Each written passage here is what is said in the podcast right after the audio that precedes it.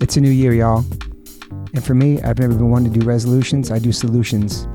And for the past almost two years, I've been drinking AG1 every single day, thanks to my brother, Dr. Andrew Huberman, who turned me on to this incredible product. Every day, every morning, no exceptions, just one scoop and a glass of water. They also make packs you can travel with. That's been very, very helpful for me as a active touring person. Having these packets with me all around the world has been really, really helpful. So if you're a musician or somebody that is always on the go, the travel packs are incredible. AG1 delivers my daily dose of vitamins, minerals, and pre and probiotics. It's very powerful, it's very healthy, and it's really simple, man. Healthy aging shouldn't feel complicated. The thought of taking multiple supplements and all these types of vitamins and stuff and powders, it's truly exhausting for me. I've never been one to take a lot of uh, multivitamins anyway throughout my whole life. I always prided myself in just eating vegetables and eating all the stuff I need naturally, not in a pill form. So, this is incredible. It covers my nutrient gaps. It supports my mental and physical health. AG1 is hassle free, 60 seconds every morning. It's the high quality ingredients of pre and probiotics, adaptogens, and antioxidants, and whole food sourced nutrients. I drink it every single day. Every batch of AG1s goes through rigorous testing processes, and their ingredients are sourced for absorption, potency, and nutrient density. If there's one product I can suggest you guys is the AG1s, man. This has been a life changer for me. So go to ag1.com slash OLC and you can get a free one-year supply of vitamin D3 and K2 and five free AG1 travel packs with your first purchase. With AG1, I know I'm getting essential brain, gut, and immune health support, vitamins, probiotics, and nutrients for the day and it's helped my mental and physical. So if there's one thing I can uh, recommend to you guys, it's AG1's. It's my nutritional insurance. I pride myself as almost being 54 years old, not going to the doctor all the time. Knock on wood. I've been healthy my whole life and try to strive to be a healthy person, stay young, stay full of energy, and still do the things I love that I did as a kid. That's why I still skateboard, play music, exercise. So start the year off right. AG1, ag1.com slash OLC. Yo, yo, Liquid Death, thank you so much for hydrating all my guests, taking care of me and my family and my friends. Love your water, love your brand, love what you stand for, love what you give back to the community. If you want to learn more about Liquid Death and how it started, listen to episode 115 with the co founder, owner, and creator of Liquid Death, Mike Cesario. Just a punk rock skateboarding kid from Delaware with a dream. It's an incredible story, incredible journey. So if you go liquiddeath.com slash Toby, you get free shipping on any items you order from liquiddeath.com. If you want to just get Liquid Death water, go to amazon.com. But for the merchandise and other cool items, exclusive items, go to liquiddeath.com slash Toby and get free shipping. Thank you so much, Liquid Death. Death to plastic, murder your thirst, stay hydrated. You know H2O saves lives. Welcome to the One Life One Chance podcast. I'm your host, Toby Morse. I have my friend Erica Daking here in my kitchen, which we were just talking. I haven't seen her in like five years at least. Yeah. It's so crazy. Just um, hi, welcome.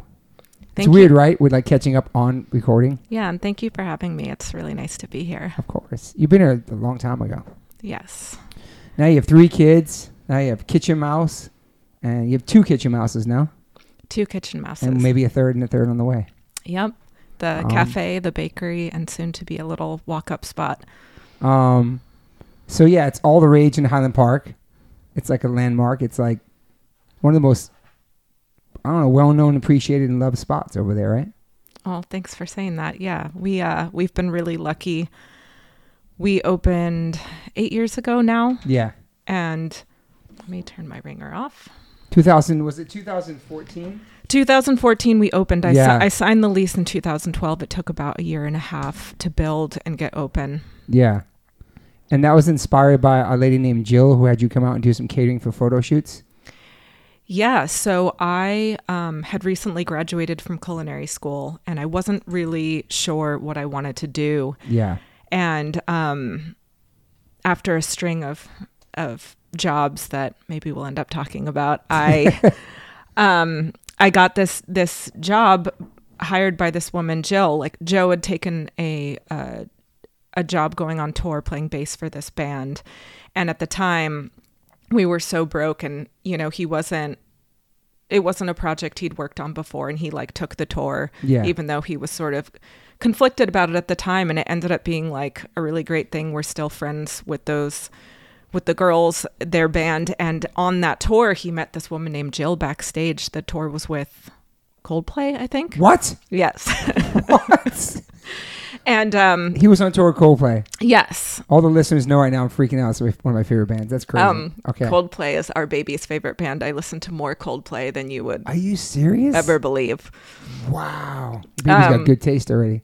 Um, so yes, he went on this tour with Coldplay and he was backstage and you know, he was at catering and he you know, had his plate of food and he went to go sit down and he sat down at this random table with some women and they started talking and um he was like my wife's a chef and talking about the quality of the food and and this woman Jill was at the table who's still a good friend of mine and was like, give me her number. I'll hire her. I'm a producer. I, I cater photo shoots and I'm always looking for chefs and looking for, for people. So like, um, give me your number. And then she called me. She actually went through with it because most people are like, yeah, I got you. I'll take care of you. I'll, you know what I mean? A lot of people say that in this world. It's, it's so true. And she actually called and I was like, so ready for an opportunity like that. Like I was so just positioned and ready and like I had no idea what it meant to cater a photo shoot or how to do it.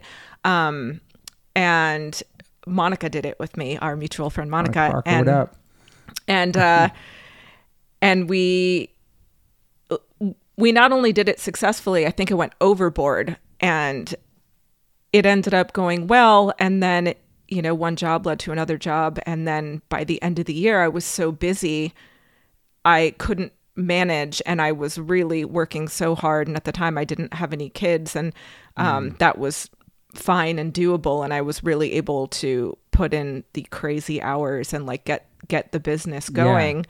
Um, and by the end of the year i actually ended up calling my chef from culinary school and hired him Wow. and we worked together for years and we so i i was like doing all of this out of my kitchen at home and it was really overwhelming and really difficult so Sure.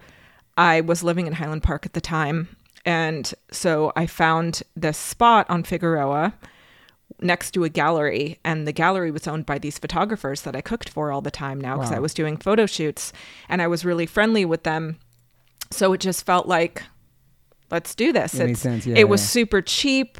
Um it had been sitting there empty for a while. And the landlord was like i'm i'm doing nothing for you but your rent is really cheap. And so i was like okay now i have to do this build out. And i had these business partners who gave me the money to build it out in exchange for a chunk of the company. And um, i was able to to build it out. And then get the catering company running out of there and then we opened the cafe. And at the time i had absolutely zero expectations for the cafe. I wasn't expecting success. I wasn't expecting what ended up happening. So we had about like 12 seats and it was tiny. And i was like oh back in the kitchen we'll run the catering company and the cafe and it'll be fine. And it was insane. And so uh we ended up expanding one way and then the other way Damn. and taking three storefronts and for more dining room for more kitchen and and that's and then we started like quickly outgrowing that as well and actually pre-pandemic we in 2020 we were about to close escrow and get the keys to our first building we were going to buy Wow. we got this really hefty sba loan and we were going to buy this building in pasadena and like the day we were supposed to sign all the paperwork and it was supposed to be official was the day they closed the NBA down due Oh, to yeah, that was the beginning pandemic. Yeah. And I was like, my my business partners, we got on the phone and they were like, "We trust you. We're going to let you make this decision.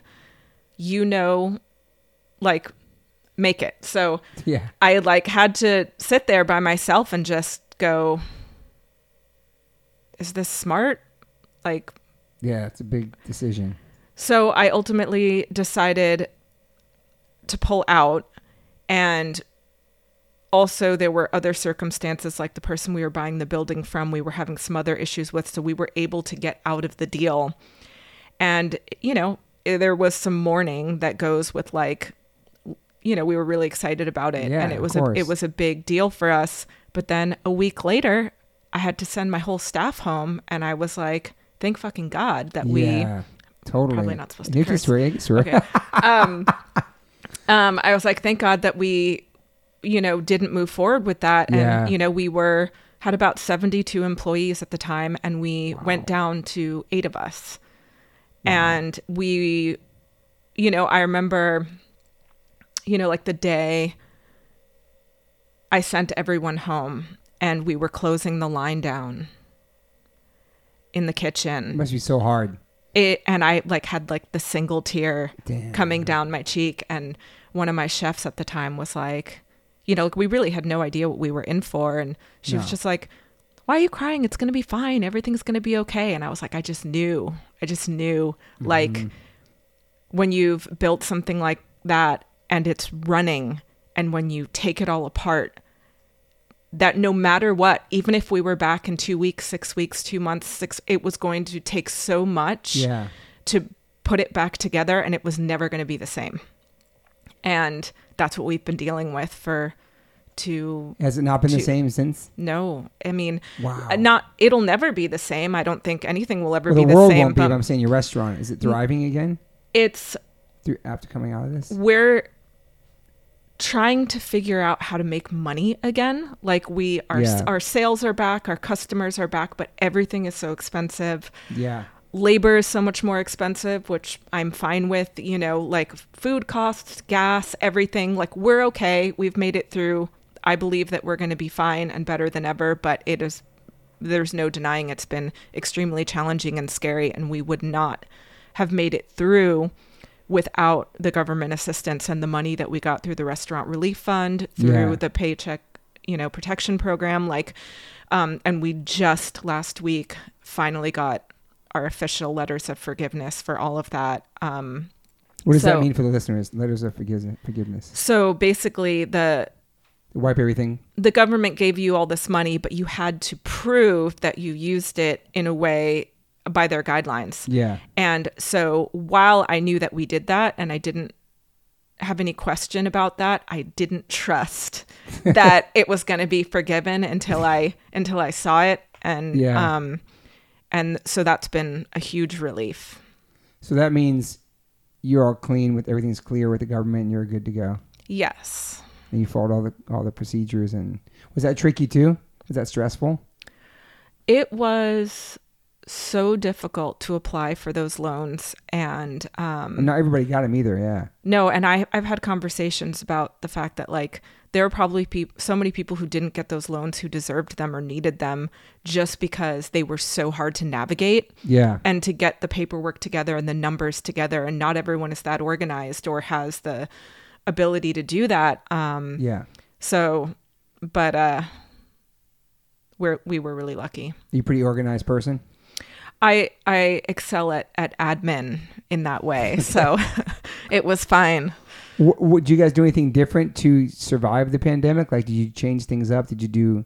I know. I know. Some people were doing like different kinds of foods and different deliveries and different items. Oh my know. god, we we did it Everything? all. We did it all. We we pivoted a, a million times and it was exhausting and you know like we became a grocery store and then Yeah. we became an online grocery store and we had all the you know we didn't really do a lot of delivery business pre-pandemic now so much of our business is Yeah. is pickup and delivery and and that's that's cool you know it's one of the cool things that's come out of this also all the outdoor seating that's really cool Yeah, that's really awesome. helpful um but you know then we brought back part of our menu then a lot of our menu now our menu is bigger than it's ever been because you know like i was saying it's like you take everything apart you build it back and like it doesn't exactly go back the same way it was before and we're Yeah. still trying to have to figure out um figure things out yeah Yeah. Um.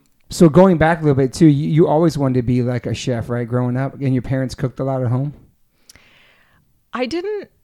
I mean, when I was like really little, I used to watch cooking shows all the time. And, you know, from the time hmm. I was 12 on, I just, you know, I wanted to be a musician and I wanted to play music. But I, I never just wanted to do that. Like I was always inspired to do other things as well. And like in, in hindsight,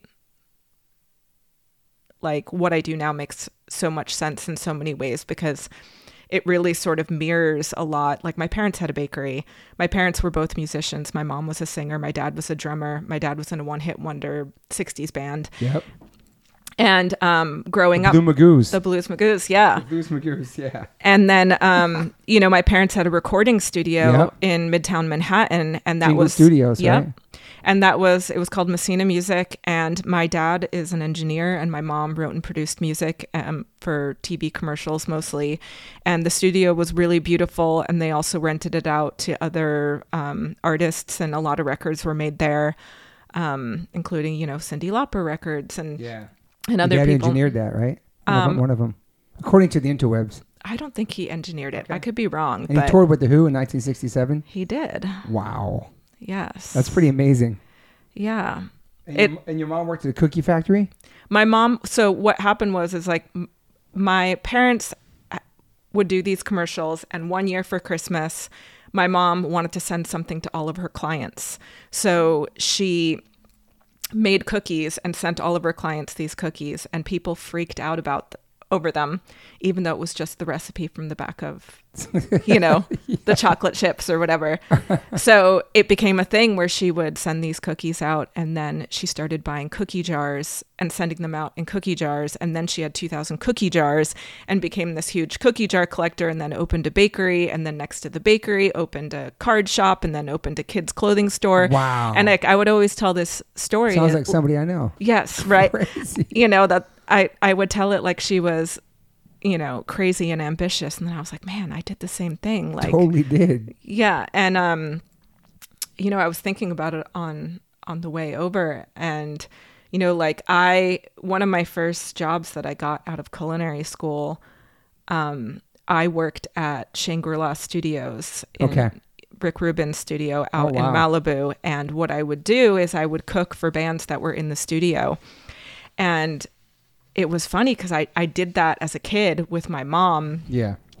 growing up in New York, we lived just outside Manhattan in a in in Katonah Westchester County. in Westchester and we rented the house next to us. My dad built a studio in the house and Joan Osborne recorded that What If God Was One of Us record on, there. Are you serious? And my mom and I would cook dinner for them every night. Wow. And then I ended up doing that just randomly when I was 30, cooking for bands in the studio. And um, it's a strange thing. That is so crazy. I didn't realize you even were born in New York too. I always thought you were a Cali kid for some reason. I don't know why. No, It's crazy. And then you only have one sibling, just Jennifer. no, there are four of us. Okay. Um, when my parents got married, my dad had a son and Okay. my mom had a daughter. And then they had the two of us, Jen and I. And uh, I'm the youngest. So for me, Same. they've, they've always been around. And, you know, I didn't, they were just my siblings and always Yeah. there. And And how was it growing up there, upstate New York? not upstate. It's, it's not What? Westchester's not upstate. No, How far is it from the city? it's uh, 55 minutes. What do they call that close to upstate? No, they don't call it that. I think anything out of Manhattan's like upstate to me. I'm sorry. I think of like Poughkeepsie and like Albany. Is it near that? no, I mean, Poughkeepsie, I think I got my driver's license there, but it's farther and Albany's much farther. Okay, so upstate's like um, Syracuse, Buffalo. Yes. Okay, my bad. Sorry to the New York listeners. Um, but how was it growing up there? And did you go this? When, like, when's the first time like you went to the city or something? When you were young? Well, I always grew up going to the city because my parents had the recording studio my whole life. So I, I spent a lot of time. It was on 45th between 9th and 10th. And, um, and I remember like I was like really familiar with that area and like Midtown and the Yeah. Upper West Side. And I didn't go to the village or, The Bowery. you know, below 14th Street until I was probably 12. And, you know, it's a different world. never went to Brooklyn, you know. Mhm. Downtown was such a different too back then too. Yes. Um, but then, you know, once I turned 12, I started, you know, going to shows and going to the village all the time and playing guitar and um, Going to show like punk shows at twelve. not punk shows, just like alternative and, um, you know, anything from Sonic Youth and Juliana Hatfield and Yeah. whole um we went to every show we were front and center at you know the academy in roseland and you know we would go see the lunachicks all the time and um Super young, man. It's crazy. Yeah, Going we started shows. we started really young. Um, And then why guitar? I I think when I was 11 or 12, I went to go see Juliana Hatfield play. And I just like picked up a guitar the next day Wow. and started playing. It's cool. And then and then wh- how are you in school and stuff? Did you like school? I did really well in school and I was a fine student. Um, Good grades. good grades until I, when I was in high school, I was so ready to move on that I actually, by the time I was in high school, I went to school in Manhattan on 61st and I was ready to move on and I went to night school and I doubled up on my classes and I skipped a year of high school Wow. and I moved to Boston and went to college in Boston, which is where I met Joe. That's right. And I joined F minus in what would have been my senior year of high school. Wow. That's crazy. And then I toured with you guys in what would have been my first year of college. That is so crazy. And F minus. So how does that happen with F minus? Because they're a West Coast band. So uh, you didn't know I was from New York, but I know. and it's funny because I, I always knew who you guys were because you know I'd go to Generation Records and I'd I Oh, was yeah. such like a, a record fiend at that age and I'd you know always see Moon on the cover of that seven inch and you know I'd always see all the H two O shirts and around town. Um, but I was walking down the street. No, I, it was I was actually outside CBGB's and Oh yeah. So how do you get to CBGBs? Like, how, what was your first like punk thing? How you ended up going to CBGBs? Like, how do you find punk? how did I find punk? Was punk? it through like whole and other bands you saw? It had to be. Who knows? No, I actually, you know, th- I was getting into punk adjacent kind of bands, but what we ended up meeting from the local skate shop, a group of kids that we started hanging out with all the time, and one of them was the drummer of the Casualties. I don't know if you remember the Casualties. Of course, still They're around. Yes. Still around, yeah. Um, but Probably my, the same drummer, maybe. Who knows? Meggers, yeah. Yeah, yeah. So Oh, my shit. my sister dated Meggers for years. Okay. And Wow. so, you know, I I spent my teenage years going to 5 million casualties shows and all these different punk shows around town and I um was yeah, I met Brad on the street Wow. and he we started talking and he um was like you play in a band and i played him my demo tape and then i ended up running into him on outside of uh trash and vaudeville i think and he was with sturgeon Okay. and um we ended up like i was just like killing time and he was just walking around and we ended up becoming friends and like spending the day together. And then one day when i was living in boston he called and he's like hey what do you think about joining my band and flying to la and making this record with us? We need a guitar player. And you know i was 18 freshly 18 and i i was like sounds amazing. And um at the time i convinced my my college to give me credit for flying out because i went to this super arty school Wow. that didn't have grades and it was all just about your body of work and i was like i'm going to go to la i'm going to make this record like give me credit for it and they were like okay so i went out and credit for the F minus record. That's amazing. I went out and I I met Adam and Jen for the first time and Brad had never heard me play guitar. He just like, you know, except for this demo tape and like he just took a huge leap of faith and um It's amazing. he lived with Tim and Brody at the time. So Wow. I I stayed with them and and I stayed in their guest room.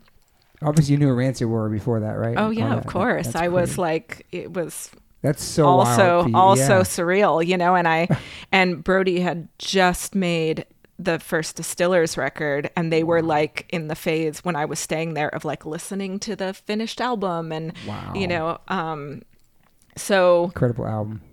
um, yeah, it was amazing, and and that's when Brody and I became friends, and um, it was like just being thrown into Sounds like it. thrown into it, you know. And uh, Tim produced that record that we right. made, and we made that record. And then a few months later, I played my first show ever, which was the record release show for AFI's Black Sails.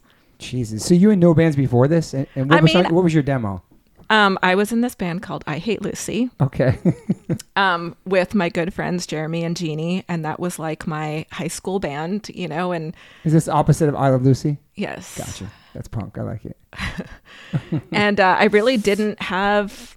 I mean, every now and then, like if you know, I think I played bass for a couple casualty shows just because like someone didn't show up or couldn't make it, or Yeah. I'd get up on stage or whatever. But I'd never really played in a band before, and I it's a lot. I was so I had like such bad stage fright and I was so nervous when we played that. What's that venue in San Francisco called? Like the one Bottom of the hill. No. Um, Tr- Troubadour. No, I can't remember what it's called, but it was that Berkeley Square. No, it was in San Francisco proper. There's so many of them, man. But um we played there and and I remember like I just got like so I drank too much and and was so nervous and got up on stage and um you know made it through or whatever but it was you know that's it a crazy first show. it was a crazy first show and it was packed and um and Tim was there making like some sort of video documentary and filming the camera. Yeah. filming the whole thing and just Wow. which just added a whole level and it was it was really nerve-wracking but um then we just started playing a bunch of shows and then February of the following year I was in college and they called and they were like hey do you want to go on tour with H2O on a tour bus in Europe Oh my god, that's right. and I was like, um, of course, like, of course, like go to, cause I, you know, That was a fun tour. being a, a teenager and like watching all my friends' bands, like these punk kids get to tour the world and to have all these amazing opportunities and like go to Japan and go all over Yeah. Europe. And I was like, that's insane that being in a band affords you these opportunities to like see the world and like, I want to do that. That's amazing. And so when I got this opportunity to go on tour with you guys, I was like,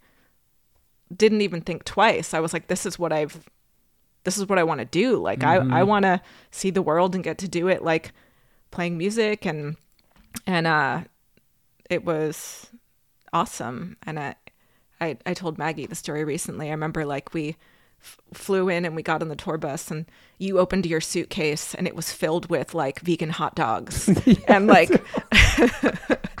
and all this totally. There was no options back then. Um, that is so fucking funny. and yeah that was my first first experience with like really you know backstage food and bread and cheese and you know like i don't i don't know like i just the i to this day like most of my memories and like because i have a terrible terrible memory if it wasn't for my sister and joe like i always say i wouldn't remember my life but like i remember food like Okay. what meals we ate and like all the like home cooked meals that they like bring you The backstage so at the good. venue is like so good like backstage vegan food was so good and No. What were, you, what were you majoring in in college at that time?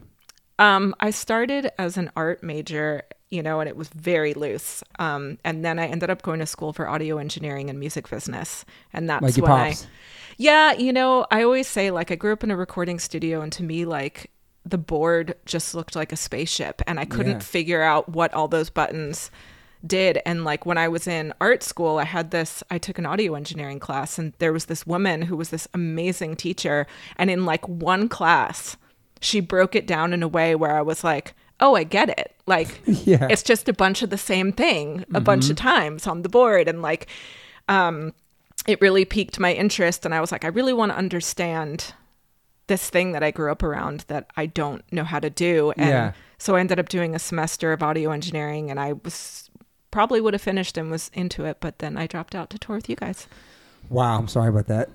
can you still can you think you read a soundboard still to this day and know what it means and stuff? Everything. yeah and i then, mean you know i also played in bands for a long time after that and spent a lot of time in recording studios and my dad makes so my dad has a line of recording equipment now he makes you know mic pre's and um, What's it called? compressors it's called daking wow, I know that. yeah so he he makes um consoles and and recording equipment and you know i've seen a lot of the he, he- it's like when you buy something from him you also get him like he installs it and he That's cool. when you have a question you call him on the phone and I love that. um so i've met a lot of people through that as well Yeah, since since he is he is a music, musician, he wasn't tripping on you leaving college for that. Were your parents worried about it? Like no, you like no, no. they were supportive of it. I mean, sure. my parents, neither of my parents graduated from college. And I think because of that, they really wanted their kids to graduate from college. Yeah. And like my oldest sister didn't, then my brother didn't, and then Jen didn't, and then I didn't. And then Jen ended up going back and finishing her credits and getting a degree, but none of us have college degrees. I went to culinary school and I have my certificate or whatever, but I yeah. I never graduated.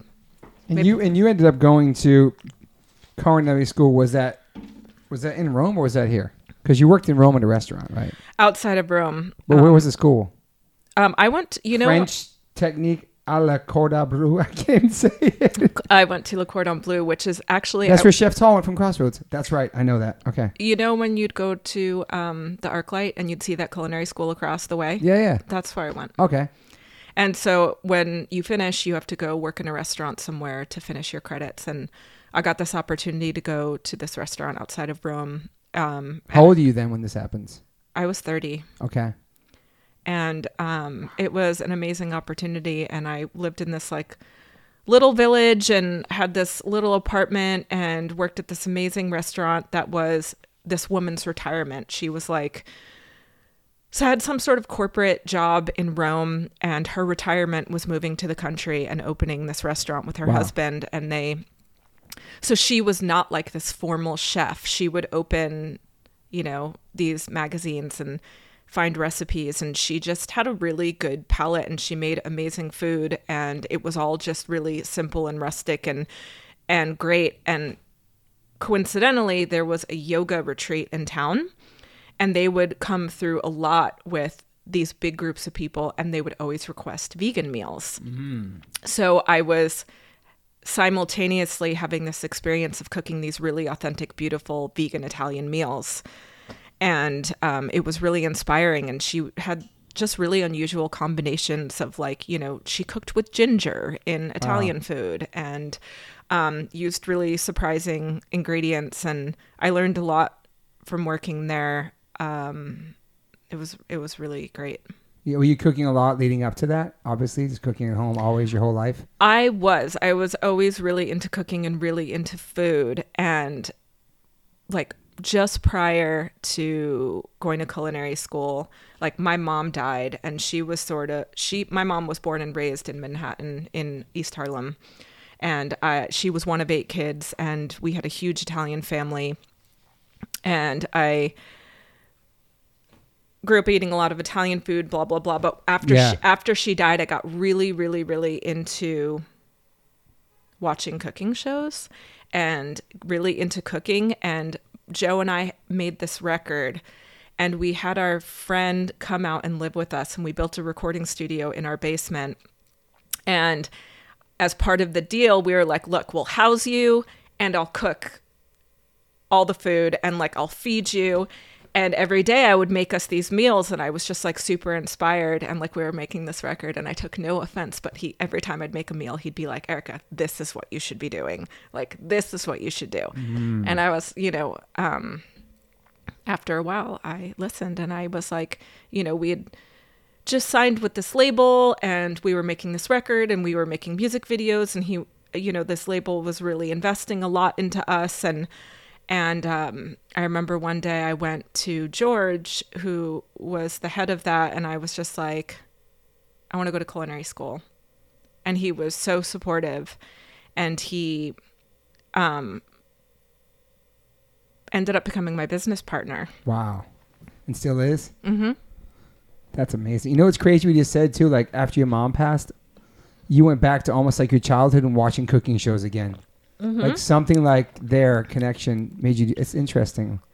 Yeah, I my mom was a you know, like I said, she was a, a successful music producer and had this career, but like she was such a good cook that she would always get asked to like cook for her friend Yeah. like friends birthday parties or this or that or whatever so Yeah. she would take all these catering jobs and i would work them with her and uh she was just like she just made really good food and she was really into eating and like food was our thing Yeah. so I think that was just sort of a way I reconnected Yeah, it's beautiful. Did you um did you guys eat out that much? a lot. Okay. We ate out a lot and, and they cooked a lot.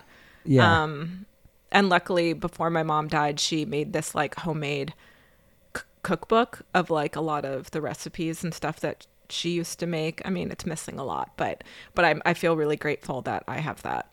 Yeah. D- does uh, your sister cook? She does. You're the best cook out of the, out of the kids. Um, I mean, I invested the most into learning Yeah, about yeah. cooking. So then, when you come back from Rome, what is your goals then? Is it to open something up? Are you so? Are you? No, like- I was certain I did not want to own a restaurant. Like, you know, I have kids now and I have a restaurant, so I'm she has ve- three boys, by the way.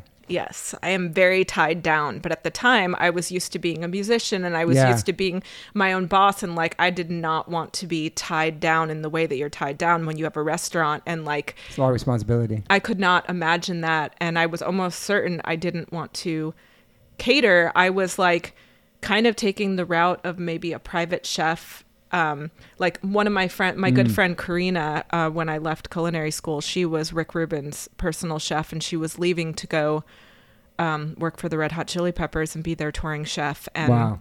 I did both of those things with her and a little bit, and I was kind of like, I was really grateful that she gave me the, that opportunity, and I got to sort of like test that out. And then I worked in a restaurant, and then I I was trying out all different things to Yeah. see what I liked. Um, and then I got a job in a little cafe to figure out if that interested me, and Yeah. that's when I got the job with Jill, Okay. and it just sort of unfolded the way that it did. you still go to bed early because you maybe you still always go to bed. So we still we would we would talk, when we toured with you guys. You would, you would always go to bed early. You're the first one to go. I'm to. I'm so happy that you remember that. I'm I- sure you're more exhausted now with three kids and a business, a couple businesses. Um, yeah. I have always been that way. Um, Nothing's I, changed since then. I used to say like I'd I'd go to sleep under the merch table, like I and it I was incredible. and I loved touring on a tour bus because I didn't really get to do that many times because sleep. your bed travels with you, which is so genius. And um, one of my least favorite things about touring for all the years that I did that was like, where are we going to sleep tonight? And like, where's, you know, like it being one in the morning and like still not knowing where you're going to go to bed. And like, it's so brutal. Um, that was my least favorite part. And, and, uh, you know, luckily I, I think I stopped touring by the time I was 25 or so. yeah. Um, But yeah, you could always you always went to bed early. It was crazy. always Like, went to bed early. So when I got this job, this like catering and doing what I was doing, it's production catering. So I, I would days, have to get up. I mean, you know, as early as two or three in the morning. I mean, my staff still comes to work at two or three in the morning. Um, wow. And I was putting in these crazy long days. And back then, in the beginning, I didn't have a staff, so it was like super long day. Then I'd have to come home and do dishes, and then I'd have to shop for the next day, and then I'd have to prep it all, and then it it was uh, you know absolute insanity, and it it's taken a long time to get where we are now. Um, Add and kids to the mix too. and so when I had kids, I was like, oh, getting up all night long and getting up like this is nothing. Like Yeah. I'm super used to this and um so that was not a huge adjustment for me where it is I feel like for most parents Like you probably appreciate sleep way more now. yes unfortunately I have like become an insomniac I fall asleep fine but I can't stay asleep anymore and it's really Because your mind's probably racing. You have so many responsibilities. exactly um exactly so I'm working on that And so how do you how do you find that balance with family and your and, and your work? It's hard to do that. Um, it really comes down to counting on other people and um, trusting them and Yeah. and getting the right amount of help. Yeah. I just cannot do it alone. And your hubby and Joe. yes, Joe is a great he's a great um, co-parent and partner. He's, you know, like I'm a slob and he does definitely the majority of the cleaning and like, you know, we are both very hands-on and and full-time parents in that way and Yeah. um he yeah, he's great. And we talked a little bit uh, before the podcast started, but just kind of letting go and and taking taking time for your health and your family, and then giving people some of the reins to run the business. I know that's really hard. Just like being in the band as well, and like hiring a manager. Like, what is that manager going to bring to the table that I'm not doing already? Because it's such your baby and your passion, and giving up those like kind of responsibilities is hard for sure. It's really hard and also I think it's like it's important to know your your strengths and your weaknesses and like you know you know cody um Yeah. i brought cody on last year to help with operations and Donut like friend OG. it's been so lovely to have him He's because awesome. we're so different and um i think he brings like an ease to to the staff and like a like a support and a comfort that like we didn't have before and Yeah.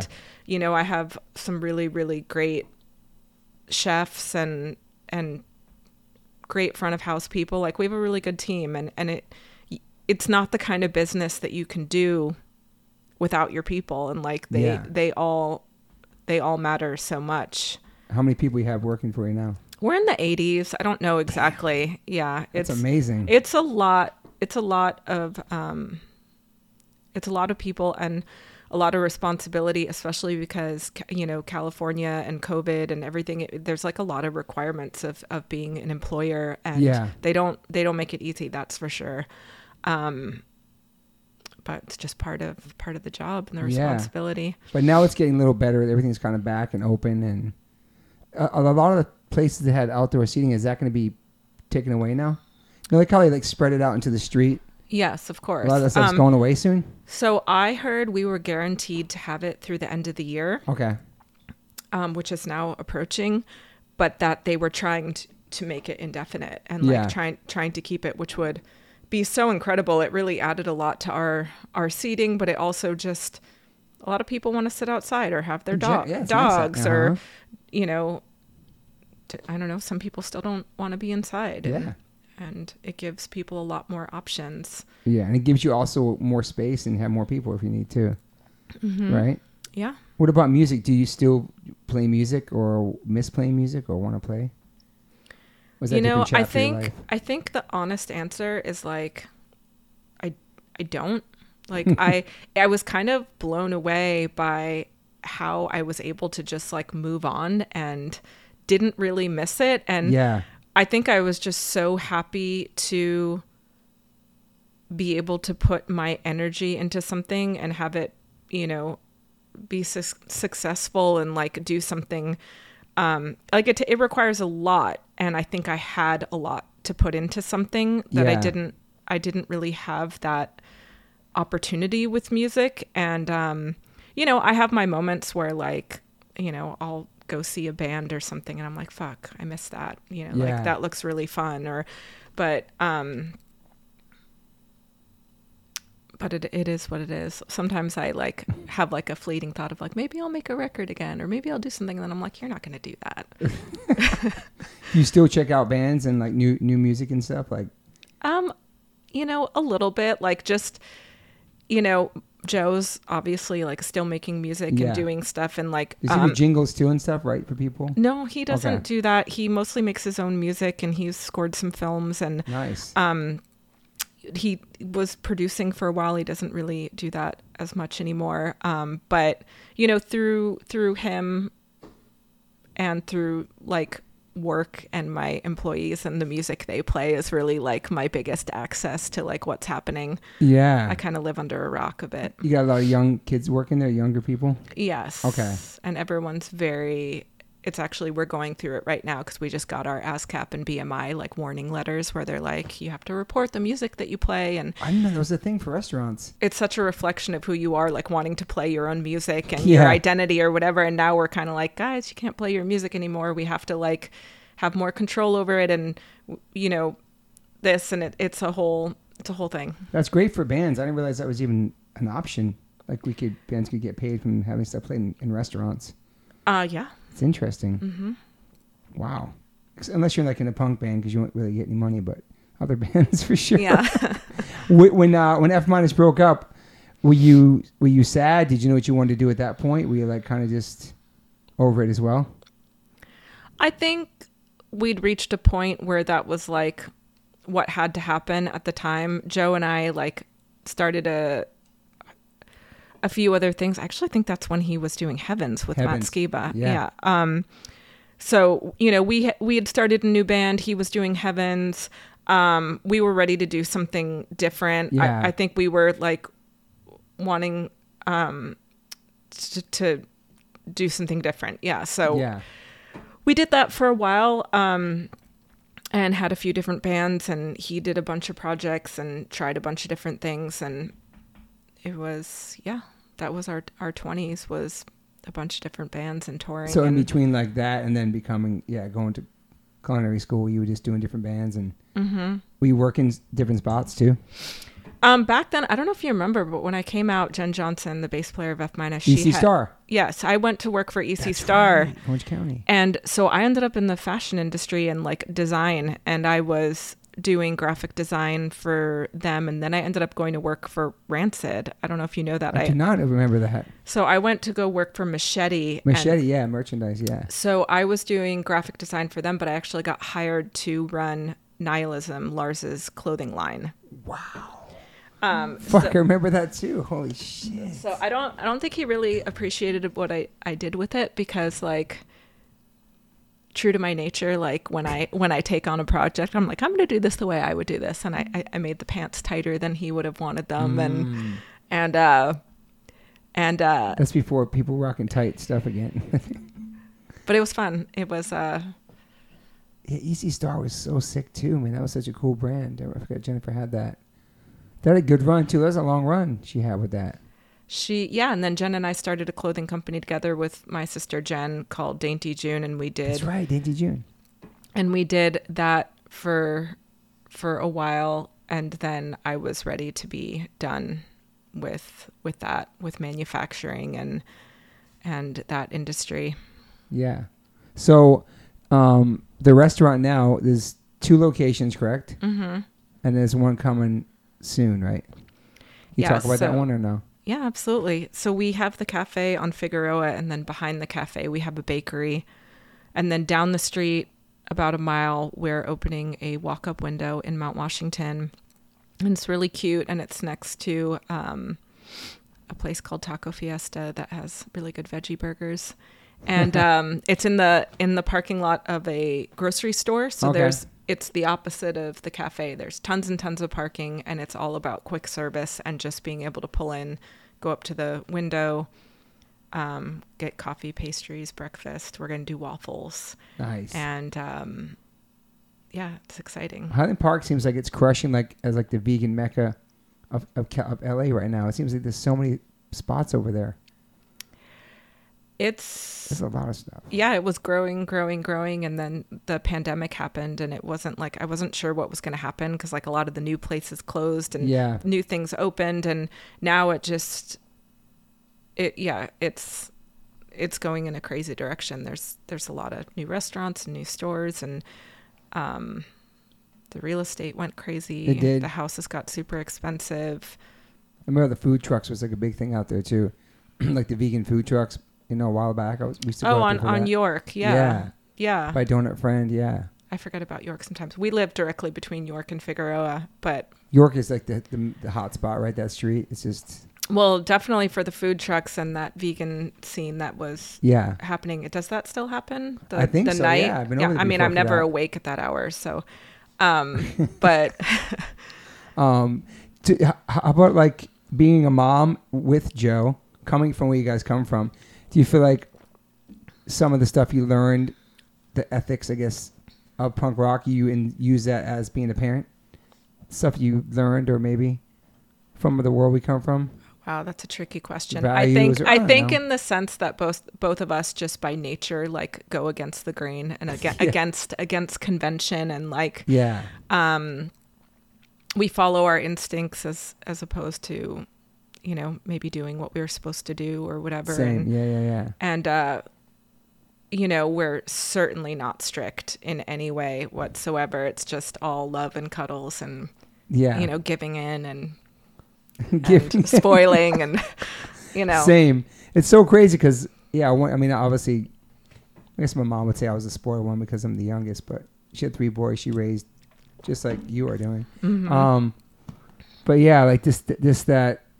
I do feel like sometimes like I, I spoil my kid too much. That's just giving love. I feel like obviously we got love as children, but like it was just the communication was way different than I feel like I have now with my son that my mom had with me. Do you know what I mean? Oh, absolutely. I think about that all the time. Um, and the involvement. yeah, I really love my relationship with my kids. Well, my eight year old is is a better example because we communicate. But yeah, yeah, yeah. um it's uh you know everything's on the table we talk about a lot of things you know yeah. um I, I mean we'll see we're on the verge right because he's eight so things are about to get No phone yet. get real no no Yeah. i mean we let him i let him go on my phone he has an ipad he Yeah. he plays video games he goes on youtube we monitor it now we have to be in the room now because you know we were like wait what's happening YouTube's wild. Yeah, there's all Yeah. kinds. Of, yeah. Um you know i know a lot of parents shelter their kids from screens but we we didn't do our best in that area um uh we try now he's also it's he's also a really really really picky eater Okay. so i don't get to have fun feeding him like he only Mm. eats the Bland. same like um Rice. he's vegetarian and he well but like with, a quesadilla he'll only eat a certain brand of tortilla and a certain brand of vegan cheese and you can't substitute either of those things and like he only eats bread and veggie dogs and it, it's it's a very small menu Wow. but uh i'm having more fun with the the new little boys i'm i'm trying to uh get them to eat Yeah. a little bit more adventurous Is your uh is your dad still alive and around? yes he is And where's he at? In New York still? No, he's in Virginia actually. Um, but they come out um, for a few months a year to California because my um, stepmom has kids that are also in the LA area. Okay. So we're all here. So they That's come cool. out and they spend um, a lot of time out here, and that's nice.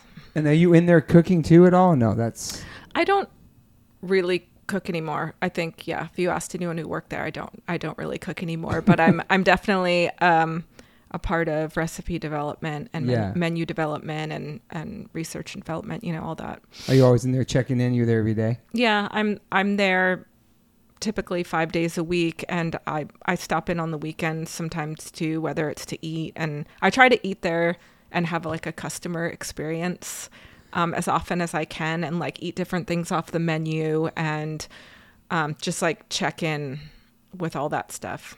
I'm gonna come out there this week. Oh, I'm, gonna, I'm gonna make a please point to come out with a couple of friends. Yeah, because Moon's been there all the time. I've been there a couple of times, getting things to go, but not actually sitting down and, and you know, it'd be cool. I'm excited. I hear great things. Like I was saying before the pod, like Maggie talks about a lot. She Oh. loves it.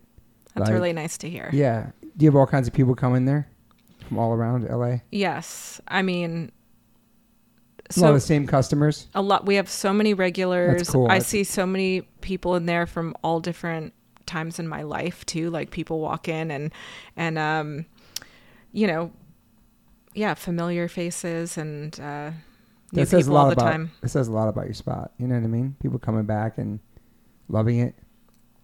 um yeah it means a lot Um, let's get real. Let's get deep. Do you have any uh, regrets in your life? Major regrets? There's no point I love that. A lot of people say that. yeah There's no point of it. i mean it all brought me here and i'm happy with where i am today you know Yeah. wouldn't change that What about any daily rituals besides going to your your spot? um i got really into pilates Wow. since Same with Tim Armstrong. He goes like six days a week. It's amazing. I I do you know what DR is? Di- like after I had the twins, break I it had down. so after I had the twins. You had a rough pregnancy. I don't know if you want to talk. But you had yeah. a hard pregnancy. Yeah. um, but I'm also a very petite person, and You I got, are. I got huge with the twins, and your DR is when your abs split in half, and Wow. it, they create a separation, and uh, it's measured in how many fingers you can put between your abs, What? and it's very um, That's very crazy. I asked my physical therapist, I was like, what's the biggest separation you've ever seen? And she said a five finger separation. I had a three finger separation, which basically, so like what a lot of people think is like mummy tummy or like when you get a belly after How much weight did you baby. gain? Do you remember? like 40 or 60 pounds. Okay.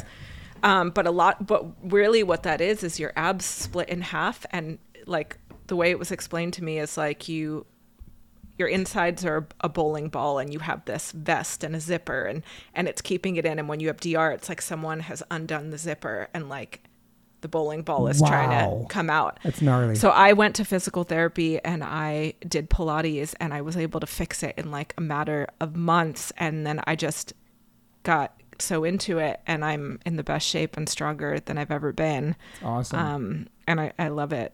Yeah, a lot of people love. Like I said, Tim goes. He loves it, man. I, I saw him today. He's like totally like looks amazing. My wife used to do it too. Joe's going with me. Joe does Oh, it. He, he looks great.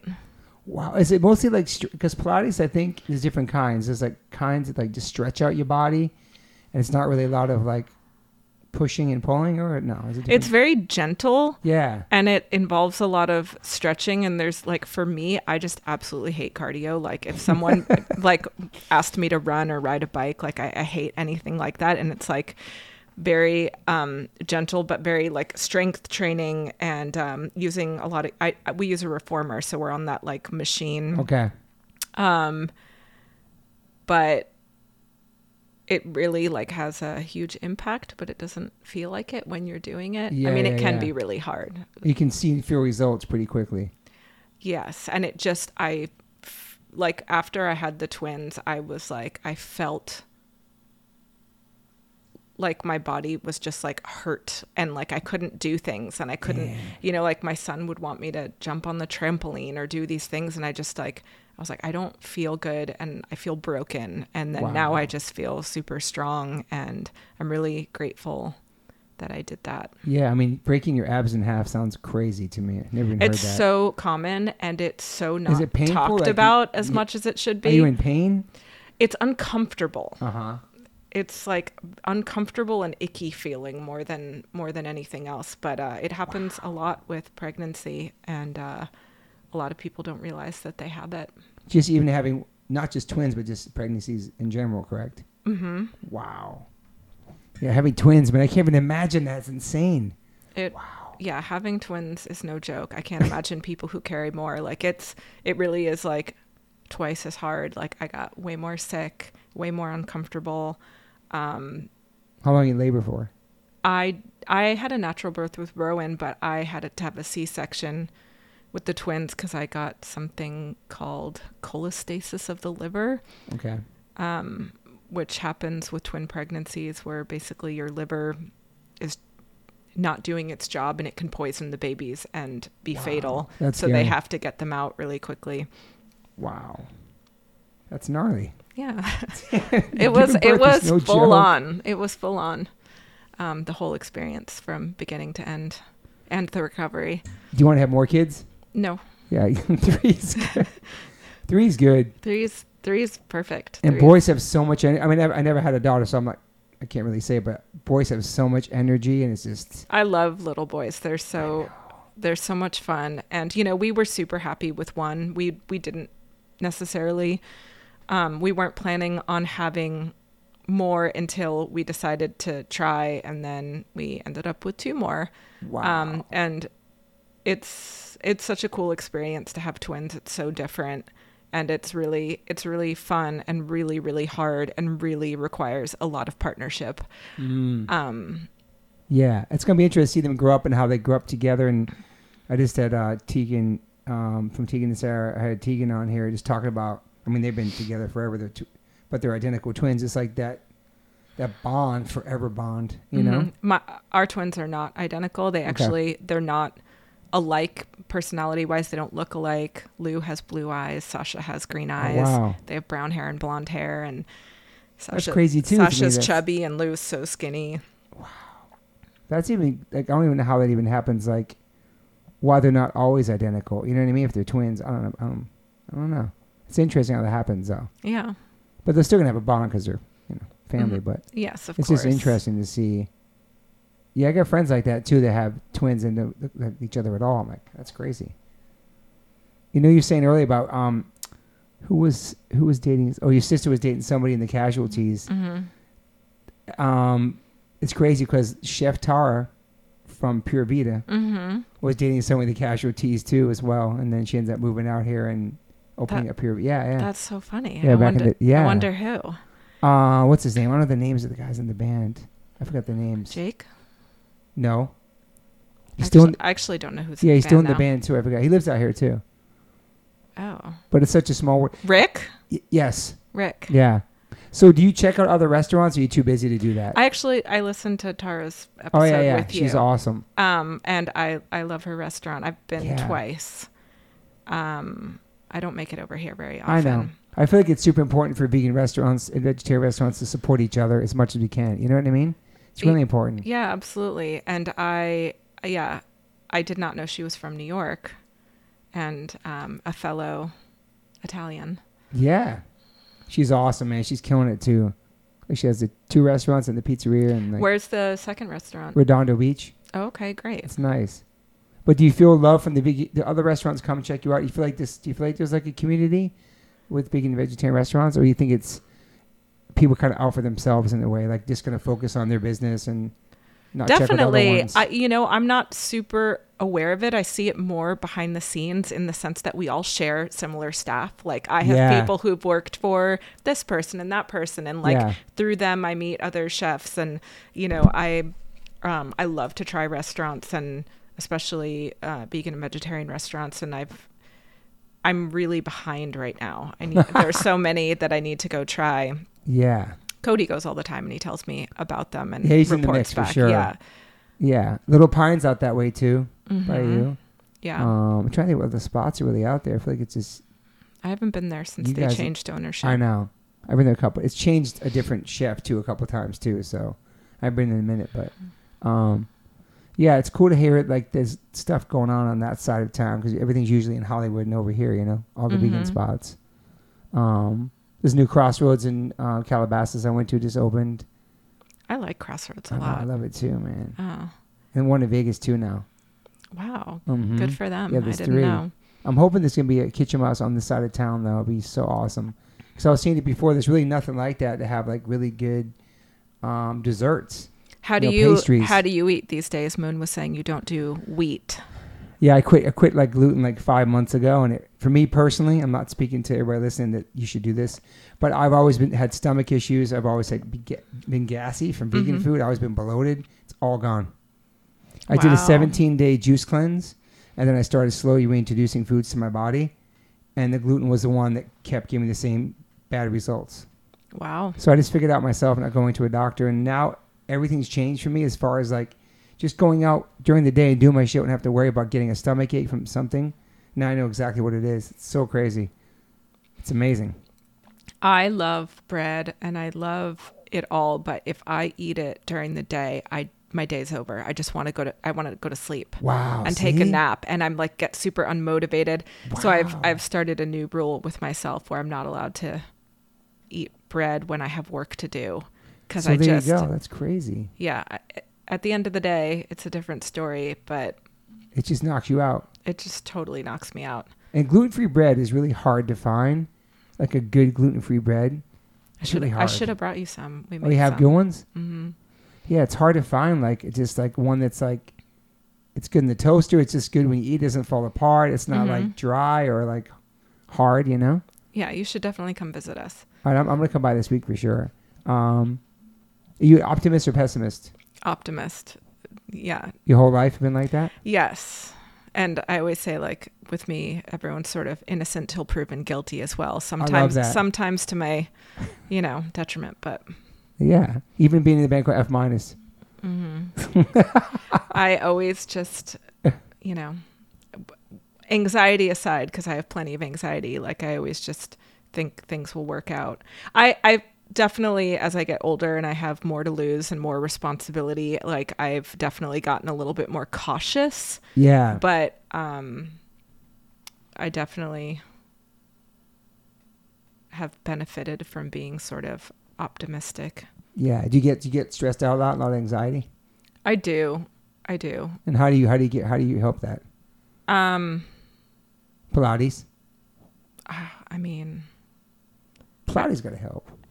It does and going for getting outside like going for a walk Vitamin like D. it's like you could be having a shitty day and the second True. you start going for a walk or just get outside it can help so much um That's so true. yeah What about coffee?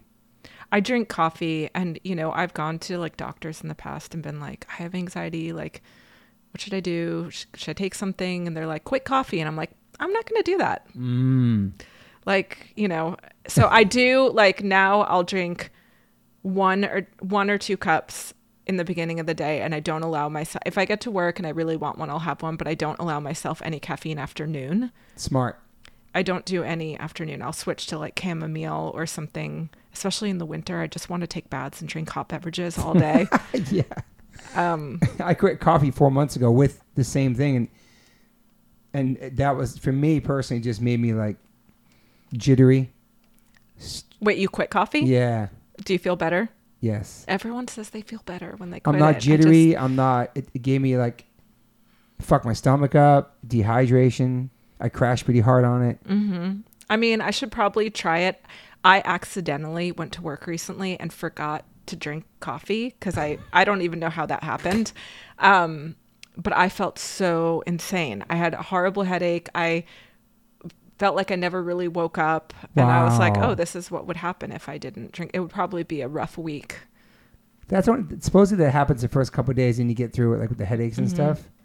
But it's like think about that. Like your body's just react reacting to not Mhm. having that. You know. I really enjoy the ritual of it. And if I it is just the ritual, I suppose I could drink something else. I just, I really like coffee. It is a ritual and the smell and everything. It's Uh-huh. like I wanted to have it because I felt like it's a grown up thing to do, and I just started a couple years ago experimenting with coffee because it's like the most crazy thing I ever put in my body is coffee, and um, I loved it for a while, like on tour with Rusty, like going to every coffee shop in every freaking country. Like it's a thing, like it's a culture. It's like a thing, like you map out the best coffee places. You Mhm. walk for like fucking five miles in the winter to get like your yeah. you know, and that's what Rusty's about that life, and I respect it. And I was trying to be Mhm. down with my band and hang out with them, and it just, I'm already hyper as it is and high on life as it is. I really don't need nothing like that. Yeah. So, and I did like the taste. I like the whole vibe, like the drink of Mhm. the coffee, and but Moon's never had coffee. She never tried it. Oh, really? Mm-hmm.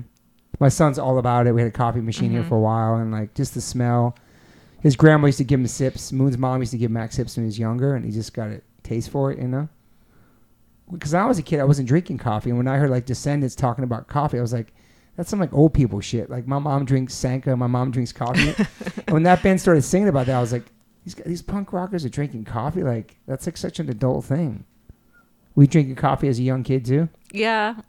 I mean, my my parents would make like cappuccinos at home or whatever, and I was Mm. I was always into it. And then you know, growing up in New York, it's like you would I'd go to the bodega and get one light and sweet, and you Yeah. know, you have the um Bodega coffee. Wow. Yeah, and then there's Dunkin' Donuts when I moved to Boston. And Oh, that's right. Did you like. Boston? Loved it. I haven't been back in a really long time. I I loved living there. It's so beautiful as well. Yeah, it's a Um, it's a nice city. I had a lot of fun living there. But being a New Yorker in Boston, it's just a rivalry, you know. I never felt that, but you know, and it's also like such a quick drive, and like Yeah, it is. I, you know, I would drive, do that drive all the time. Yeah, For and you met Joe there, and that's amazing. Mhm. How long you guys been together for now? uh, twenty-two years. Wow, man, that's pretty amazing to meet in that world, and then be in a band together, and then start a family together. Mm-hmm. I guess the same for me, Moon. Yeah, met met in the uh, punk scene. Yeah, it's awesome though. How how long have you guys been together for? Um, married since '96, but we met in '93. Pretty Wow. crazy, yeah. It's a long time, man. yeah. It's pretty cool to like think we made a kid together, and like it's just pretty surreal sometimes thinking that we're like we're parents, you know? Mm-hmm. Isn't it? It's like we're grown ups. You're parents to an adult. I know. It's so crazy. Mm-hmm. Do you feel like having kids? Life feels like it's shorter. Not shorter, but it's like it's crazy when you have children. Maybe because I'm just way older than you, but you see like you're like I'm not going to be here forever. Now I have this kid. I want to be here forever. It's just this. Oh, of No, I'm not course. trying to of get morbid, course. you know of what I mean? course. I also feel like I keep doing. I know I'm sure it's natural at this age, but it's just like, you know, 20 years ago, I was, you know, 21, and it doesn't feel that long ago. And in 20 years, I'm going to be 60. Yeah. You know, and I just like doing that math and just being like, in 30 years, I'm going to be 70 something. Um, and just, you know, the true definition of middle age, just like you're on the. But 41's young. I mean, you start, especially you started so early going to shows. It makes sense. But like 41's still pretty young, you know? Yeah, no, I mean, I feel like these days, 70 is young, 60 yeah. is young. I'm you know, 52 like, and I feel fucking awesome. You know what I mean? I feel super young. and- yeah, it's definitely, I mean, maybe it's because we're older, but my perception of age has definitely changed. And I feel like it's not what it was back then. Like Yeah. everyone's doing things later, everyone's, you know, healthier. I don't know, maybe not everyone. No, but I've been thinking about our parents when they were in their 40s, like, oh my God, this, like, seems so old. It seemed so old. And so now it's just, I think our generations, we're, we're in different generations, but yeah, the, the different lifestyles for sure. Mm-hmm. People more conscious of what they're putting in their bodies and how they're living their lives and, right? Yeah, and um I don't know. I don't know what I was going to say. You do stuff with support and feed too, right? I do. Um we they're a pleasure to work with. I love being a part of their cause and they um you know work with different restaurants and Yeah. they'll you know just call us and say we need this many meals for blah blah blah and we have this um And they started that during the pandemic too, supporting a bunch of the restaurants, correct? Yes Yeah, that was really cool. yes it's really cool how that whole thing happened we were cooking for hospitals as well and Wow. and um just it was cool how everyone sort of came together and like everyone just did what they needed to do to get through and to help people and help each other and um you know maybe in a couple years i can have a different perspective and look back on it differently when i'm not so close to it because it was a truly traumatizing experience as a restaurant o- owner and Yeah. a- all of us as i mean it was a lot for everyone but um but yeah i think when we're a little further away from it we'll be able to look at at, yeah. at the cool things that happened and differently Yeah, she was helping promote all the restaurants and giving food out to different communities and just really supporting, man, Jeanette and Maggie and their foundation. And I work with them with Liquid Death and just, yeah, they do so much positive things. And it's such an incredible family. That family's just, the whole family's just so insane. Like everything they do for the world and um, the carbon footprint stuff they're doing on the tours and the recycling stuff and everything, man. It's yeah just, it's it's really remarkable and and uh they really live it. yeah And I love that they stay in that neighborhood still. I went over there once. It's just same house, same area. It's mm-hmm it's fucking incredible, man. It's just yeah they really got that Highland Park love, and they she was I don't know. It's just amazing. Yeah Ma- stayed there. maggie's like a fixture of the neighborhood Yeah, just walking around. There's something else over there too that my wife went to. There's a butcher shop too. yeah i haven't had a chance to go yet i've been dying to go Ma- Maciel's it's a vegan butcher, butcher shop Yeah, that opened um i've heard really good things yeah. My wife with her too and checked it out. Yeah, I was like, yeah, I need to get over that way, man. I'm definitely gonna get over that way soon. Um, do you have any major inspirations in your life, oh toby with the tough questions i mean so like bands or anything, or I don't know, a chef? Um, so many Martha Stewart. um, you know, um, Any particular band inspire you to play guitar? I mean, I think because of the era I grew up in, you know, it was it's the obvious answers, you know, the the Courtney Love, the Kurt Cobain, the you know, um, I was super into, you know, the Lunachicks and Babes in Toyland and nice. L seven. uh, L7, um, that I mean, Bikini Kill, These are the Riot Girl stuff. I was really into that when, especially when I first got into playing guitar, and, and like I said, I was a huge Juliana Hatfield fan. Um, Lemonheads, Lemonheads. Wow, nobody mentions Lemonheads. They were great. really, yeah, I- Yeah. I, was a Hate huge, huge fan. Um, So all those inspirations. yeah, I mean, I started playing guitar in probably I don't know, 94 or 93 and like that was just like, you know, Green Day, That's right. you know, The year punk broke. all all that That's all that stuff. Um I was yeah, in the 90s like I was just a music super fan and like lived for lived for that Did you like the playing- New York hardcore bands too? Like you going like shows, seeing stuff like that, or was that I you know, too insane? the punk scene is so hardcore adjacent and like I you know, I wasn't really part of the hardcore scene until I played in a hardcore band and like sort of um Dived right into it. Yeah, and again, it's like F minus sort of lived in between the punk and the hardcore world a little bit. So we we toured with both kinds of bands. and- Yeah, and then also just like being on the label we were on and stuff. You know, Hellcat, Hellcat. and Epitaph. Like we toured with a lot of, though. You know, like the pairings of bands that we would tour with didn't always make the most sense. Like F minus on tour with Dropkick Murphys, or you know what I mean. It wasn't.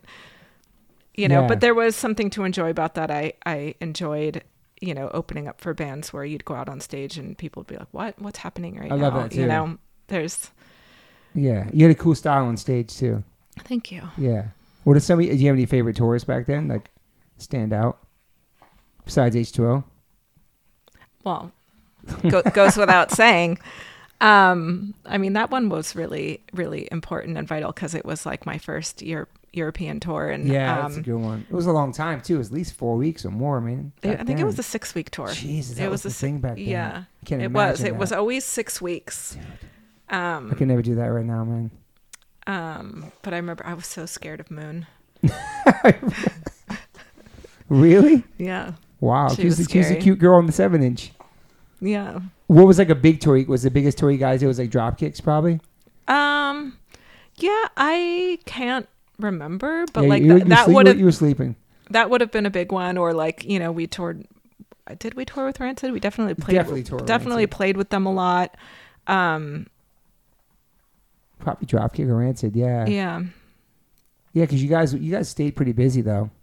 we yeah for for five years it was full on and we we kept really busy and Were you working in between tours? working jobs Yeah. oh yeah Like what kind of jobs? just Random. ec star mostly That's right. and just yeah. um yeah i think the whole time actually i was there for five years and that's about how long i was in the band You've been working your whole life though. Yeah, I mean, yes. You have a good work, work ethic. Yeah, I mean, when I was in Boston and I, you know, dropped out of college to go on that tour, I delivered burritos, and that's actually how Joe and I got to know each other really well. Is he'd jump in the car with me and go on my deliveries with me. Wow, There was this place called the Big Burrito in Boston. I assume it's still there. I don't know. And they, that's cool. the food was really good, and they had this delicious vegan um, barbecue tofu burrito. wow. Um, but yeah, I delivered burritos and till I moved out to California. Was Joe in a band too back then?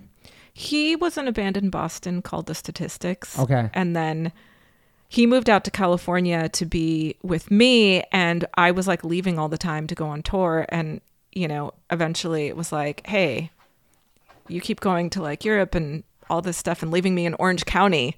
So then he started right, Orange County. yeah, in the beginning we were in Orange County, and so like he started coming on tour with us and selling merch or whatever, and then he joined the band towards the end when Jen left. So that was fun, and then we made one final record with him, the one we did with Steve Albini, Yeah, yeah. and Mhm. That's what happened. Moon Knight went on a tour like one time for like six weeks or something. That I told my band, I was like, I can't be away from my my, my lady. She's gonna come on tour, or else I can't do this. And that's when Moon started selling merch, and it lasted like ten years. Mhm. But it was so nice to have her there. Like just, I don't know, it's just good to have your your partner, or whatever your, you know, girlfriend or boyfriend with you. You know, it was nice. I was very yeah, lucky to travel with her like that before we had Max. You know, no, totally, and well, and she was also, um, no joke. She was she was.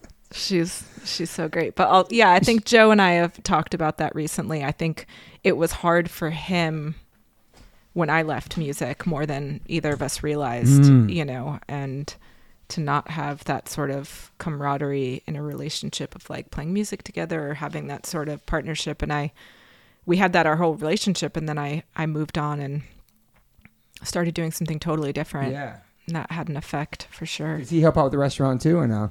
Yeah, in the way that any partner does, but he's Yeah. not involved or um he doesn't work there. Yeah. So now- now, but now you guys have raising kids together. That's beautiful, man. Yeah. So they're making music. You're making children's lives. It's cool. hmm They're so cute. It's really cool. I want to say I want to meet your kids. I want to come to the restaurant.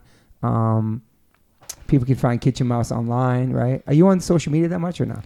Yeah, um at Kitchen Mouse LA. Um, That's only when you're on. that's Instagram and then we just kitchenmousela.com. And how much you on that social media? Is it just promoting your business?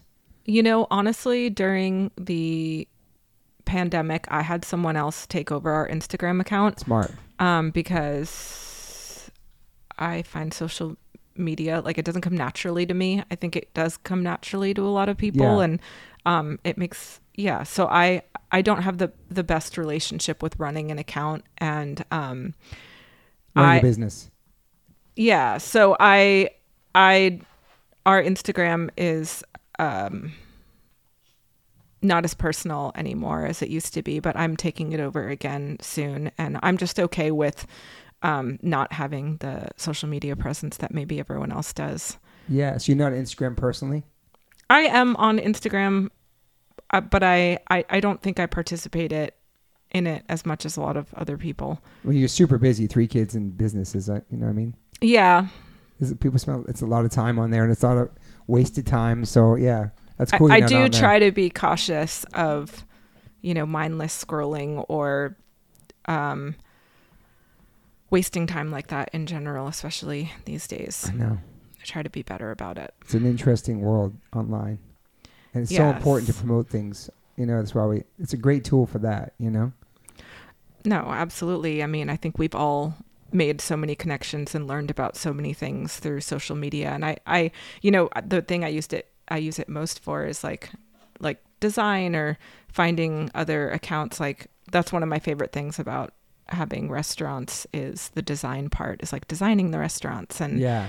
and, um, I do all that myself.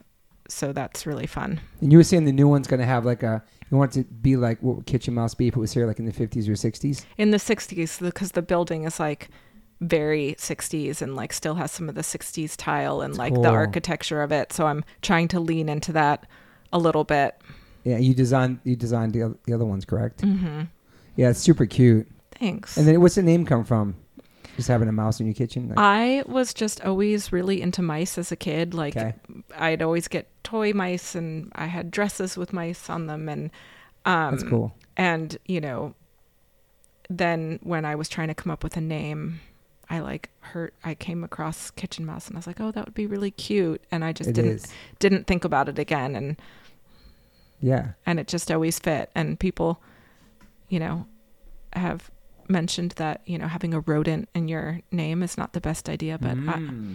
but I love it and Is it Ratatouille? What's the movie about the chef? And then there's a mo- ratatouille That's right. Mm. So people have said like you should never wrote it in your name, or they had weird about that. hmm and also it's very it's one of those names that's very hard to understand over the phone we get a lot of mouse. chicken mouth Chicken mouth. Wow, Mhm. kitchen mouse. hmm I remember Crossroads opening, people kind of tripping on Tal because he had steak knives in his logo. It's like it's just part of the logo. Like don't trip.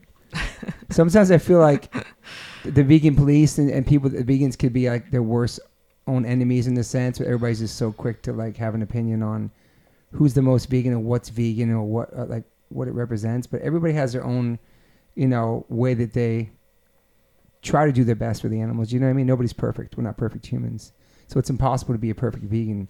But there's a lot of judgment. I think a lot of people criticize other people for not being, you know, vegan enough or vegetarian enough. You know what I mean? absolutely It's annoying as fuck.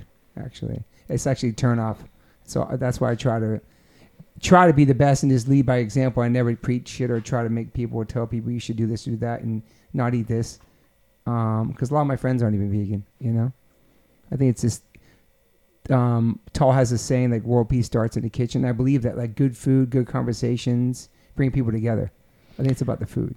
Yeah, and you know, change happens slowly sometimes and I think we've all seen what's happened in the vegan community in the past 10 I don't know, even since I've been doing it it's like like it's things are moving in that direction the Nat- world is. naturally the world is and I and I I think that's really cool and you know, I, I always really admired like the McCartney family's sort of meatless Monday philosophy of like just trying to make an impact in a broader way, Love that. you know. Um It all helps. yeah, it all it all helps and and you know, that's sort of, you know, my why of like with Kitchen Mouse and and starting vegetarian or whatever is like besides the fact that, you know, like understanding being a vegetarian or being a vegan and spending so much time around vegan people or whatever and I didn't drink for 10 years and like you know my husband is sober as well it's like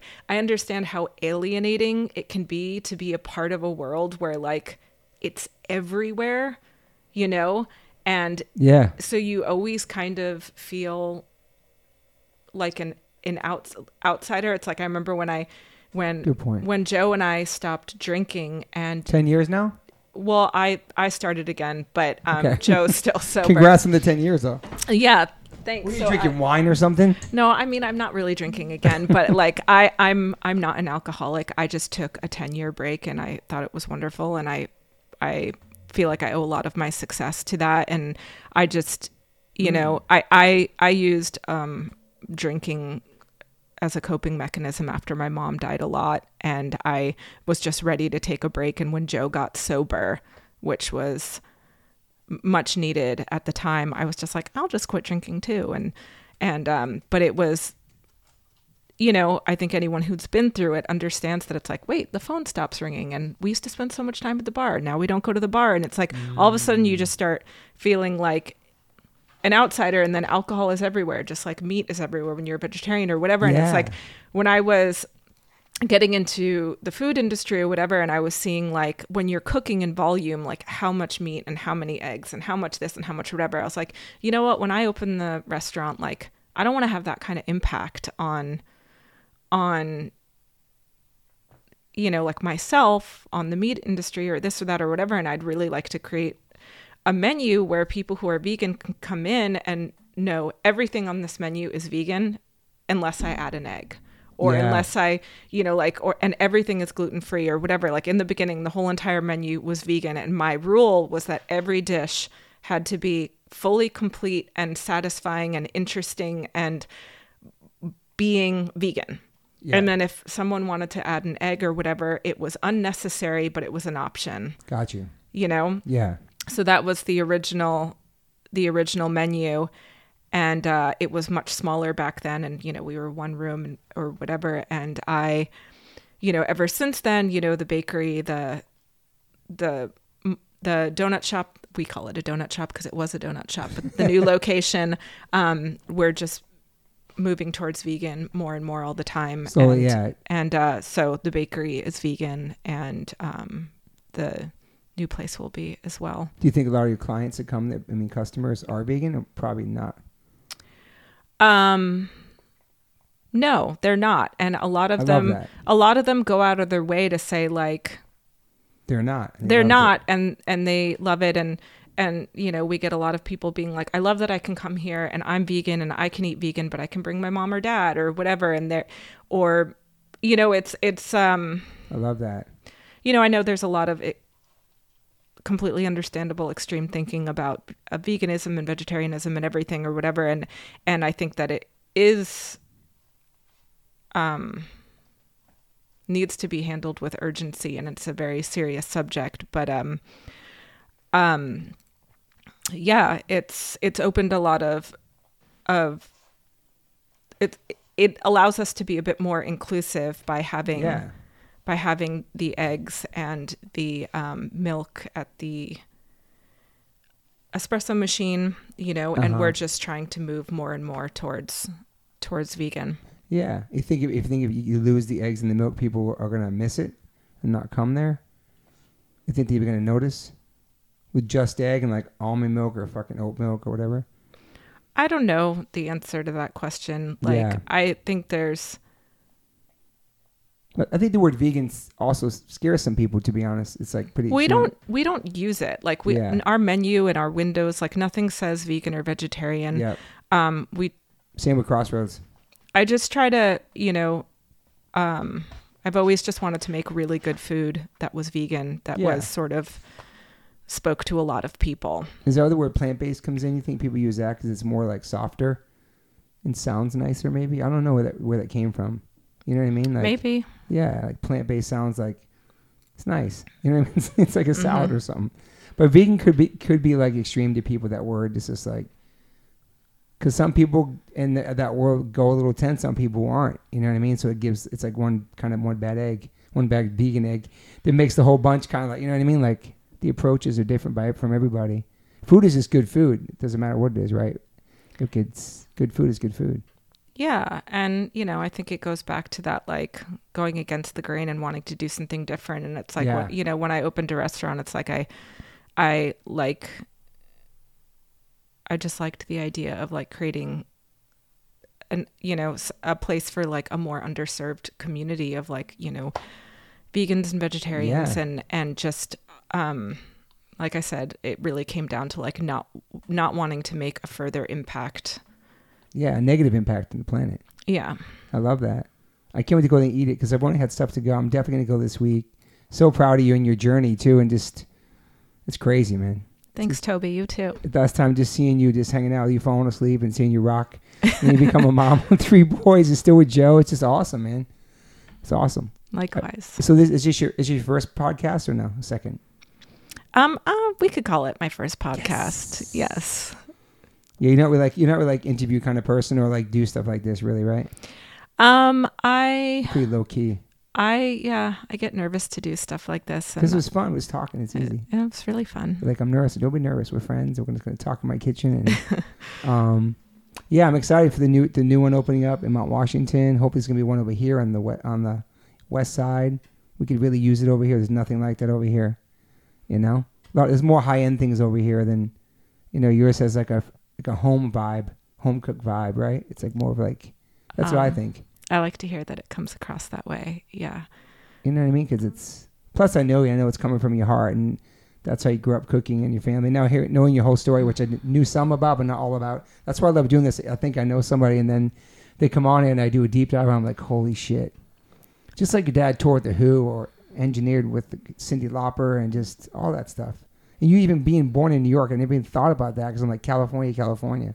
It's cool. Yeah, And you started going to shows so early. It's pretty amazing.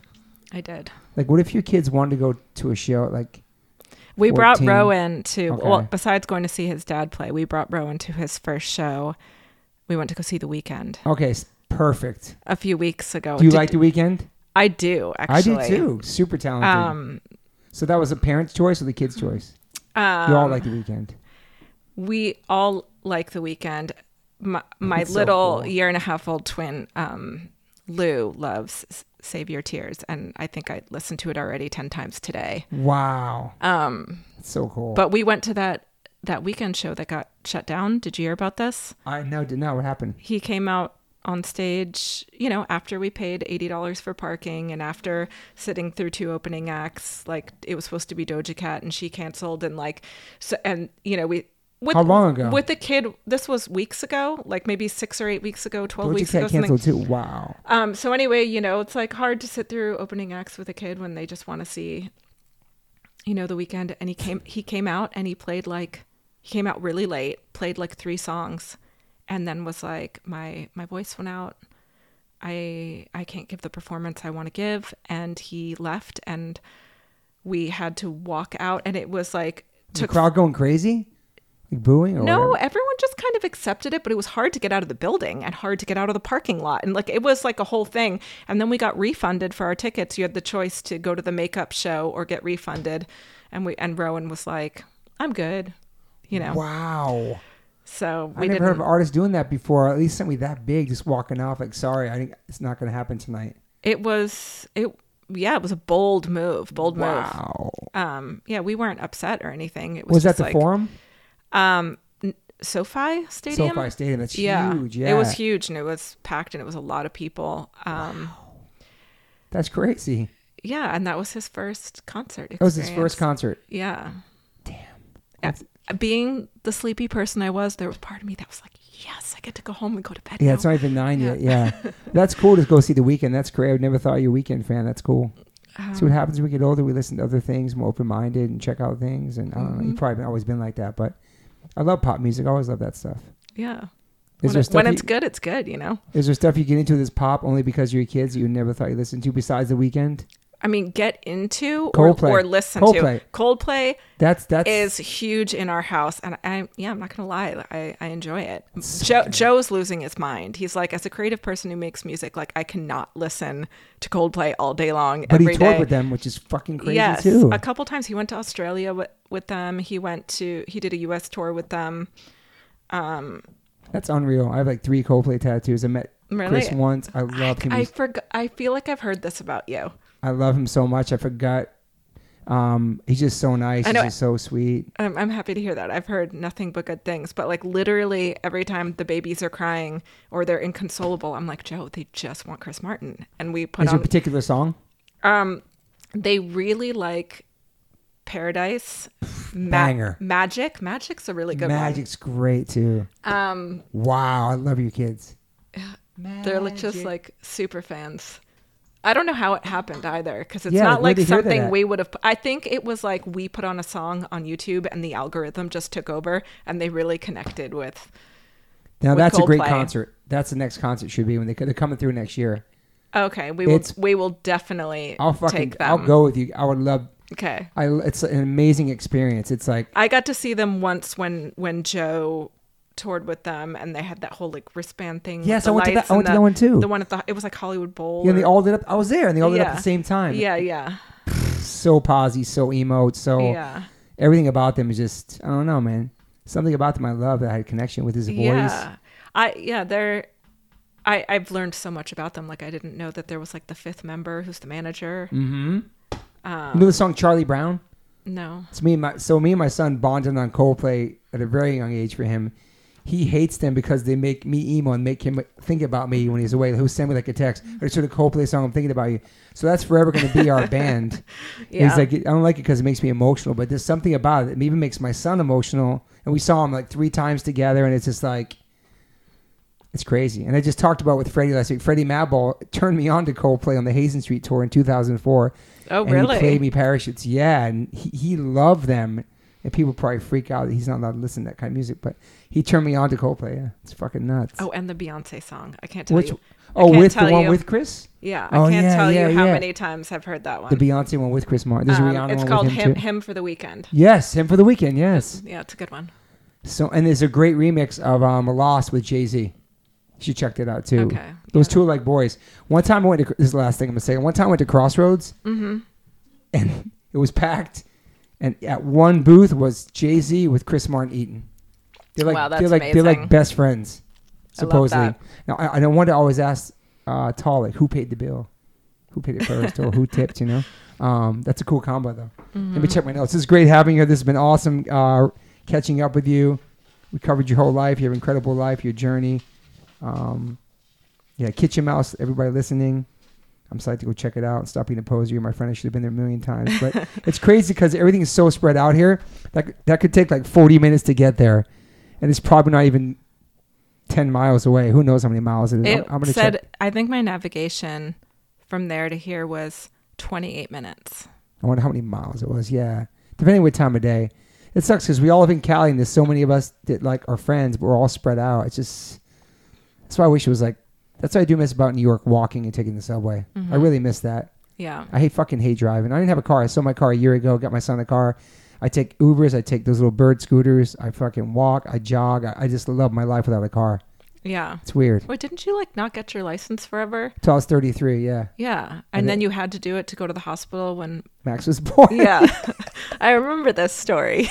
Moon. It's like you can't go into the. uh You can't be there when your son's born unless you get a license. Unless you get a license. I remember that. and I drove her there like a fucking grandma, like under the speed limit, like white knuckling it. But I got us there, and we had Mhm. the baby. But yeah, my wife made me get my license. But yeah, I Mhm. never, really, I never driven highways. Maybe once. I have a massive fear of that. So I just started going to therapy. So hopefully, I'm gonna find out why I'm, I hate flying and why I don't drive on highways. I'm gonna see what happens. I'm gonna dig deep into my mind. That's great. You've had therapy? Uh huh. You like it? We all need therapy. You think it's important, right? I do. Did you get it at a young age or later on in life? Later. Okay, after your mom, probably, right? Yeah. Okay. Yeah, I never got therapy since my dad passed at a very young age. Nobody in my family's ever gotten therapy, and I'm the first one to do it and and break the you know the cycle. I guess of my family doing it. Yeah, mm. I'm excited. I've been there once already. I'm waiting for my second appointment, but Oh, wow. ex- this is really new. yeah, I got inspired by one of my guests. That The podcast's not out yet. She talked about it. She inspired me, and I went to her person who's amazing. And yeah, it's a big deal. I didn't even Mhm. tell my wife or my son. I told them when I came home, like they were like shocked because it's been talked about in my house and in my marriage. You know, That's Um, amazing. Just about having dad issues and shit. mm-hmm. But yeah, I'm just kind of nervous now because it's like, what if I dig deep and I find something that I, that I'm like, oh, I really didn't want to know that because I guess the the brain blocks out different traumatic things in your life. You know, Or what if what if it's amazing? I know What if it all works out? it can only elevate me either in a sense. You know what I mean? Mm-hmm. What if the what if the what if uh, my person's like, you're just perfect, just leave. And I'm just kidding. Um, well, thank you for being here. This is awesome. I, am so glad we did this. yeah, this is so chill. We're talking. We're just fucking. But I learned a lot about you. And uh, yeah, Kitchen Mouse, everybody. Highland Park. I'm gonna go there. I'm gonna post about this week. I'm gonna pull up there Friday, and uh, eat some food. Thank Thanks you. for listening. Thank you, everybody. Toby. Thank you. Bye. I always ask my guests if they have any regrets. I personally don't have any regrets. Even when it comes to my tattoos, I have the silliest tattoos. Even my ET on my leg, it's still a childhood memory for me, and I love it. I've had tattoos on top of tattoos strictly because I wanted more tattoos. I started getting tattoos when I was 18. I'm 52 now, and I can't stop. I've had laser treatment before on something on my arm. It's four tattoos on top of each other. And that experience at that place was pretty fast. It was pretty cold. It was in and out, swiped the credit card. Don't really tell me much, didn't give me much details or anything was going to happen. So I never went back. So as of most recently, I'm so lucky enough to have had two sessions at Removery Tattoo Removal. My tattoo on my arm that looks like a big black blob is now super light. I've had two sessions. I have a long road ahead of me. None of this stuff happens overnight. You cannot take a tattoo up in one sitting. You have to be patient and it's painful. They ice you up, it's super fast. To me, it felt like a bunch of rubber bands. But what's more painful than that is looking at something on your body that you think you're stuck with for the rest of your life. That sucks. But now for me, I'm really happy I started this journey. I'm slowly going to get this tattoo removed. I never thought in a million years to have any kind of real estate on my arm. I don't even know what I want, but it's exciting. I'm so honored to announce that One Life One Chance podcast is now with Removery. I have a code. Use TobyH2O and get $100 off your first session. Call 866 934 4570 or go to removery.com. One of the most experienced tattoo removal companies in the world. Over 600,000 removal treatments done, 100 locations, US, Canada, and Australia. State of the art Pico laser technology, cryo technology to reduce any discomfort. This is so exciting for me because all I do in these podcasts is talk about tattoos, from day one, if you've been listening to this podcast, talk about tattoos, talk about getting removed, talk about getting covered up. So this is such a perfect fit for me. Once again, go to removery.com or call 866-934-4570. Use my code TobyH2O and get $100 off. These guys are located everywhere. Try it out.